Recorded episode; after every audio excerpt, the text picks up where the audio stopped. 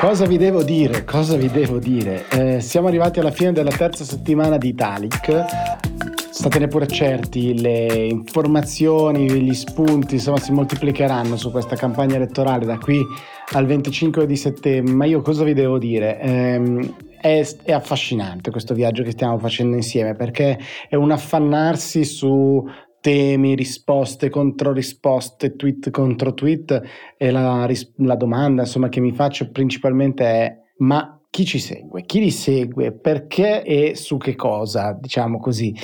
Ma insomma, che settimana, che settimana per tanti, eh, che settimana in generale per la politica italiana, devo dire la verità, che ha registrato ieri. Mi dispiace perché eh, dire, ce lo siamo persi per qualche minuto rispetto alla registrazione di Italic, l'ingerenza di Medvedev dalla Russia che dice eh, auguro a tutti i popoli europei che devono eh, votare di, di, svegliarsi e di rivoltarsi contro i governi attuali, eh, insomma affermazioni molto forti che ovviamente tutte le forze politiche hanno rispedito al mittente perché la Russia che interviene nelle elezioni eh, diciamo in, in altri paesi non sarebbe una novità, mettiamola in questi termini, è partito l'ovvio, eh, attesissimo, eh, incrociato fuoco fra centrodestra e centrosinistra che si accusano di opacità rispetto ai voti ehm, contro diciamo, la Russia, contro l'invasione russa, quindi a favore dell'Ucraina. Eh, ovviamente qua il centrodestra che accusa parte della coalizione centrosinistra, in particolare della parte più a sinistra, il centrosinistra che accusa il centrodestra per le mh, vicinanze, amicizie, rapporti, le alleanze che ci sono tra la Lega eh, di Matteo Salvini e la Russia, con Tajani che dice non abbiamo da prendere lezioni da nessuno e intanto dal Copasir arriva una, eh, un documento che dice che, dove si ravvisa la sostanziale debolezza degli interventi per il contrasto alla disinformazione e alle diverse forme di ingerenza, un chiaro deficit e ritardo del nostro Paese rispetto ad impegni, strumenti, strategie e misure che da diverso tempo sono già operativi tanto nel contesto internazionale. Bene, ma non benissimo. Diciamo, ovviamente, con eh, una campagna elettorale così veloce, così tanto giocata eh, anche sui social, mm, probabilmente meno su Twitter, ma sui social in generale, ovviamente non è così inco- complicato, non è così impossibile che ci siano ingerenze, interferenze, che ci siano delle eh, manomissioni da parte di terzi che vogliono eh, giocare su quello che è il, o speculare o che vogliono comunque influenzare il potenziale esito delle prossime elezioni. Bisogna sempre stare molto attenti a quello che si legge, da dove lo si legge e eh, perché. Che settimana, che settimana però anche, beh, vediamo, per il PD, beh, per Enrico Letta sicuramente non una settimana facile anche per lui. Eh, che cosa è successo di sostanziale? Beh, insomma, di sostanziale poche cose, eh, ma ne sono successe qualcuna di gustosa. Vediamo, mettiamola in questi termini litiga, litiga con eh, Giorgia Meloni a distanza perché la Meloni lo accusa di gettare discredito sull'Italia eh, utilizzando canali internazionali, andando a parlare eh, di quello che sarebbe lo scenario internazionale per l'Italia qualora vincesse la destra, il centrodestra, perché? Perché Enrico Letta, segretario del PD, è andato alla CNN e ha detto che dovessero vincere le destre capitanate da Giorgia Meloni sarebbe un giorno di festa per Putin, per Trump, per Orban e questo getterebbe l'Italia in un nuovo, un nuovo posizionamento nel contesto internazionale e ovviamente indebolirebbe il nostro paese lasciandolo più esposto ai vari fattori. E Giorgia Meloni dice la, questa differenza fra i patrioti italiani e la sinistra italiana, i patrioti non vanno ad attaccare eh, l'Italia in giro per il mondo, cosa che invece fa Letta che a sua volta risponde dicendo eh, parla lei che in, ha proposto tre cose sono una più folle dell'altra, dalla fideiussione richiesta per aprire un'attività commerciale da parte degli extracomunitari, di questo avevamo parlato ieri, come eh, ricorderete, era quella idea di Giorgia Meloni per limitare quella che sarebbe una pratica tipica o, particolarmente eh, utilizzata dagli extracomunitari di aprire e chiudere una società sfruttando così diciamo, pieghe, pieghe fiscali e legislative, ehm, così come la revisione del PNRR e altre misure che e il blocco navale naturalmente che Enrico Letta bolla come folli. Ma per Enrico Letta i problemi non sono solo legati al botto risposta con Giorgia Meloni, ma sono più sostanziali anche generati da che cosa? Da un giovane candidato, uno di quei quattro under 35 che erano tanto che sono il vanto del PD, Raffaele La Regina, che ehm, è un giovane militante del, del, PD, appunto, che sarà candidato, che è candidato in una posizione di eh, tutto rispetto, eh, capolista alla Camera al plurinominale in Basilicata, che è la sua regione, Ebbene, ehm, Raffaele La Regina prima era già eh, stato un po' al centro di polemiche, però diciamo di più bassa intensità, perché si era definito un 29enne di potenza, dottorando in storia contemporanea, precario. E in tanti avevano detto: ma cosa c'entra precariato con il dottorando che sta facendo? Qualcuno l'aveva anche attaccato per avere 29 anni ed essere ancora a fare un dottorando in storia contemporanea. Ricordo in passato un vice ministro eh, del governo Monti, Michel Marton, che eh, disse se non sei ancora laureato, credo che fosse 28 anni all'epoca, sei ancora sei uno sfigato e venne giù il finimondo. In questo caso eh, questo genere di commenti sono invece passati un po' più in cavalleria, ma invece non è passato in cavalleria un vecchio status che aveva messo su Facebook nel 2020, quindi non tanto tempo fa, quando eh, la regina a quanto pare era un collaboratore del, eh, di Beppe Provenzano al governo, quindi, e un post su, su, Facebook nel quale parla dello Stato di Israele e dice oggi Raffaele la regina, il giornale di oggi mi accusa di negare l'esistenza dello Stato di Israele, richiamando un meme che distrattamente e superficialmente ho rilanciato in un gruppo privato. Si tratta insomma di satira, non di una posizione politica, un gesto comunque sbagliato per cui chiedo scusa, eccetera.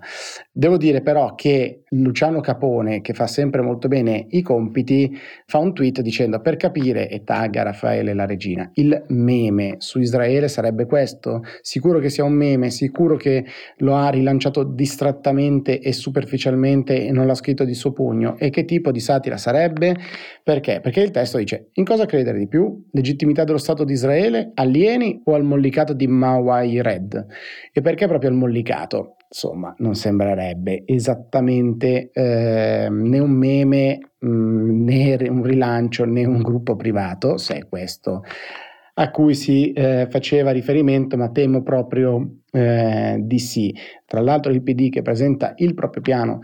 eh, sui giovani con eh, il rilancio tanto di Enrico Letta quanto di, di, vari dirigenti, da Anna Scani in particolare, dice un paese per i giovani con un piccolo decalogo, diciamo così, il diritto al voto ai fuorisede e i sedicenni, ma queste cose però non ci sono, soprattutto per chi lo ha chiesto in risposta alle altre puntate, eh, questo non è ancora, non è ancora possibile stage curricolari solo retribuiti, ehm, dotazione di 10.000 euro per i diciottenni con reddito medio-bassi, questo ne abbiamo già parlato eh, in passato e tra l'altro proprio nella presentazione di questo piano Ellie Schlein, che è eh, candidata di punta eh, per il Partito Democratico, eh, ha parlato proprio di precariato, che era l'altra pecca, diciamo così, o l'altra accusa che era stata mossa a, ehm, a Raffaele La Regina. Ellie Schlein, tra l'altro, finita tra gli attacchi, diciamo così, o quantomeno eh, le eh, differenze segnate tra Carlo Calenda e il Partito Democratico, perché? Perché sono entrambi europarlamentari. Carlo Calenda dice la rispetto, la conosco molto bene, ma abbiamo idee molto diverse e in particolare, ad esempio, sulle rinnovabili abbiamo piani molto diversi. Dice la Schlein che si può, potremmo andare avanti solo con le rinnovabili e invece Calenda dice no, perché sono, eh, le rinnovabili sono intermittenti e quindi non sono continue, il sole non c'è la notte, il vento non spira tutti i giorni e quindi ehm, non possiamo assicurare questa, diciamo, queste energie dalle fonti, dalle fonti rinnovabili e dice Calenda non si può stoccare l'energia. In realtà questo non è del tutto vero come gli è stato fatto presente perché esistono ovviamente dei modi di stoccaggio delle, dell'energia, ma chiedeva eh, un confronto anche su questo. Calenda che a modo suo in un'altra sua straordinaria settimana, diciamo così, litiga anche con o si scontra, insomma, eh, conversa, mettiamolo in questi termini, con Luca Bizzarri, il comico, eh, che tra l'altro ricordiamo in passato aveva gestito per un giorno l'account di Carlo Calenda in una sorta di scommessa promessa, eh, su che cosa? Sulla polemica tutta da Twitter, perché all'interno del programma eh, di Azione Italia Viva c'è eh, la possibilità per i giovani di effettuare delle visite guidate gratuite a Roma presso le istituzioni. E quindi diventa viaggio gratis eh, a Roma per i giovani, questa è il, il l'idea di futuro di azione per i giovani. Calenda che risponde Luca, sai anche tu che non è così perché devi dire che tutto magna magna, insomma va avanti la questione fra di loro. E c'è chi giustamente si chiede se non hanno un Whatsapp per scambiarsi questo genere di opinioni, ma forse è anche parte del divertimento, soprattutto perché privarci di questo. Eh, Calenda si scontra, diciamo così, o ha un confronto, quanto pare, anche con Gabriele Albertini, che è stato eh, il sindaco di Milano dal 97 al 2006, una delle persone eh, di maggior rilievo del mondo diciamo, del centrodestra, anche se senza, senza, una tessera, è stato per tantissimi anni al Parlamento europeo, poi al Senato con, con scelta civica, eccetera, adesso dice a Carlo Calenda d'Azione posso accettare solo eh, un ruolo come capolista nel proporzionale a Milano Centro, gli uninominali non sono contendibili come ci siamo detti tante volte, quindi dammi un posto dove ho una vera, eh, una vera scelta. Dice eh, Albertino una cosa interessante, la riporto per questo, che dice si può attirare dei voti dal centro-destra e dall'astensionismo nella, nella città. Se vuoi confermare il tuo gruppo dirigente e motivare i tuoi collaboratori, decidi di candidare Enrico Costa, che sarebbe,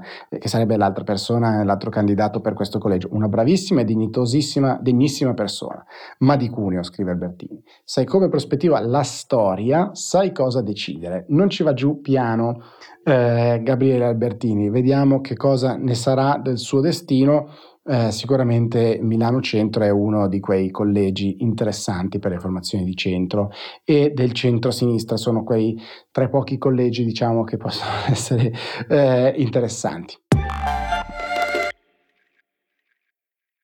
Settimana di presentazione però anche delle liste e quindi arrivano ulteriori informazioni. Giancarlo Giorgetti, ministro, uno dei potentissimi eh, della Lega, a volte rappresentato come disallineato rispetto a Matteo Salvini, più governista, più moderato, eh, tra quelli bravi, come si dice, eh, della, della, Lega, candidato, confermato, la Lega dice aver chiuso le liste ed avere il 56% delle donne, eh, Salvini twitta, eh, gli altri promettono, la Lega, la Lega fa, ehm, le liste arrivano anche da parte di possibile formazione eh, a sinistra, con Civati, Civati che era un giovanissimo fan prodigi, diciamo così, della, del centro-sinistra, era insieme a Matteo Renzi tra i promotori della Leopolda, questa iniziativa che adesso è solo di Matteo Renzi, annuale per un rinnovamento della classe dirigente del mondo del, del centro-sinistra, poi sembrava essersi ritirato, eh, è diventato l'oggetto un po' di tanti meme dell'attenzione di varie pagine, dai socialisti gaudenti a tante altre ehm, realtà e anche di Martina dell'Ombra, che è il personaggio comico, diciamo, eh, creato da Federica Cacciola, e addirittura giornalettismo.com eh, dedica un articolo dicendo Civati candidato grazie a Martina dell'Ombra perché? Perché Federica Cacciola qualche tempo fa aveva fatto un video proprio all'inizio direi della, della campagna elettorale quando era caduto il governo aveva fatto questo video molto simpatico diceva per chi diavolo devo votare? Mm, a destra no eh, a sinistra questo non mi piace quell'altro non mi piace e diceva ci vorrebbe Civati ed eccolo qua eh, è arrivata anche la candidatura per Civati molto felici le pagine pagine di, eh, di meme sicuramente. Auguriamo ovviamente in bocca al lupo, come a tutti gli altri eh, in questa campagna elettorale, anche a Civati. Eh, una settimana direi interessante perché? Perché sono anche arrivati i sondaggi, cambia continuamente tutto, ognuno un po' dice quello che vuole, mettiamola così, ma oggi il Corriere riporta nuovi sondaggi e nuove letture. Nel nuovo sondaggio di Noto Sondaggi, Fratelli d'Italia ha dato tra il 24 e il 25%, con il PD al 21-22, quindi largamente in vantaggio Fratelli d'Italia rispetto alle segnalazioni dei sondaggi di, ehm, di ieri, dei giorni scorsi, che davano il PD come primo partito. Quindi Fratelli d'Italia 24-25, il PD tra il 21 e il 22, la Lega al 12-13%, appaiata col Movimento 5 Stelle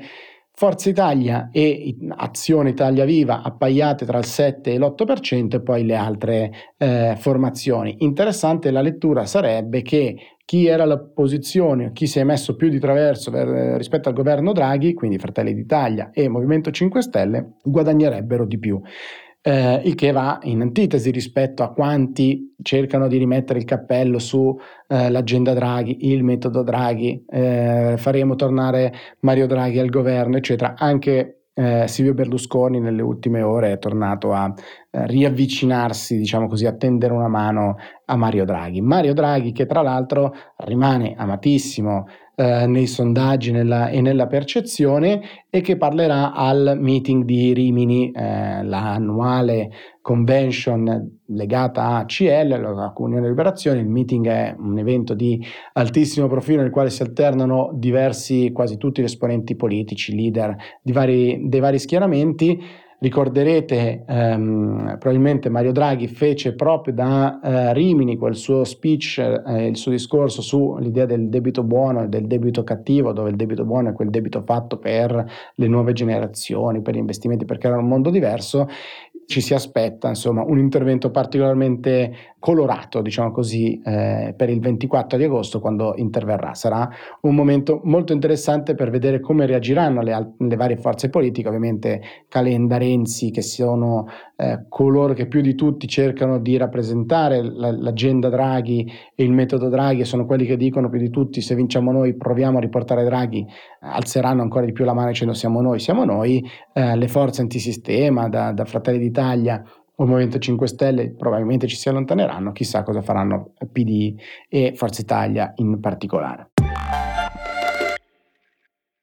Che settimana per chiudere eh, in termini di video. Allora, dopo il video della eh, Premier finlandese che nei giorni scorsi era stata filmata, o meglio è stato filmato e poi pubblicato il video di Sanna Marin eh, mentre balla a una festa con ehm, degli amici, adesso Politico Europe, Politico una delle realtà media, delle testate a livello europeo più vicino a quello che succede eh, in giro per l'Europa e a Bruxelles in particolare, insomma, Twitter dice che si sarebbe sottoposta a un drug test. Perché? Perché ci sarebbero stati dei riferimenti nel video a, a stupefacenti, comparso poi un altro video ancora nel quale lei balla, eh, questo video è riportato ad esempio da Il Tempo, eh, balla con uno sconosciuto e, eh, nel privé di, una, di, un locale e ci sarebbero eh, addirittura balli con altri due uomini, quindi ben tre balli. Il mondo si divide, per chi vuole farlo su questi temi, tra la libertà che lei si diverta nel proprio tempo privato e invece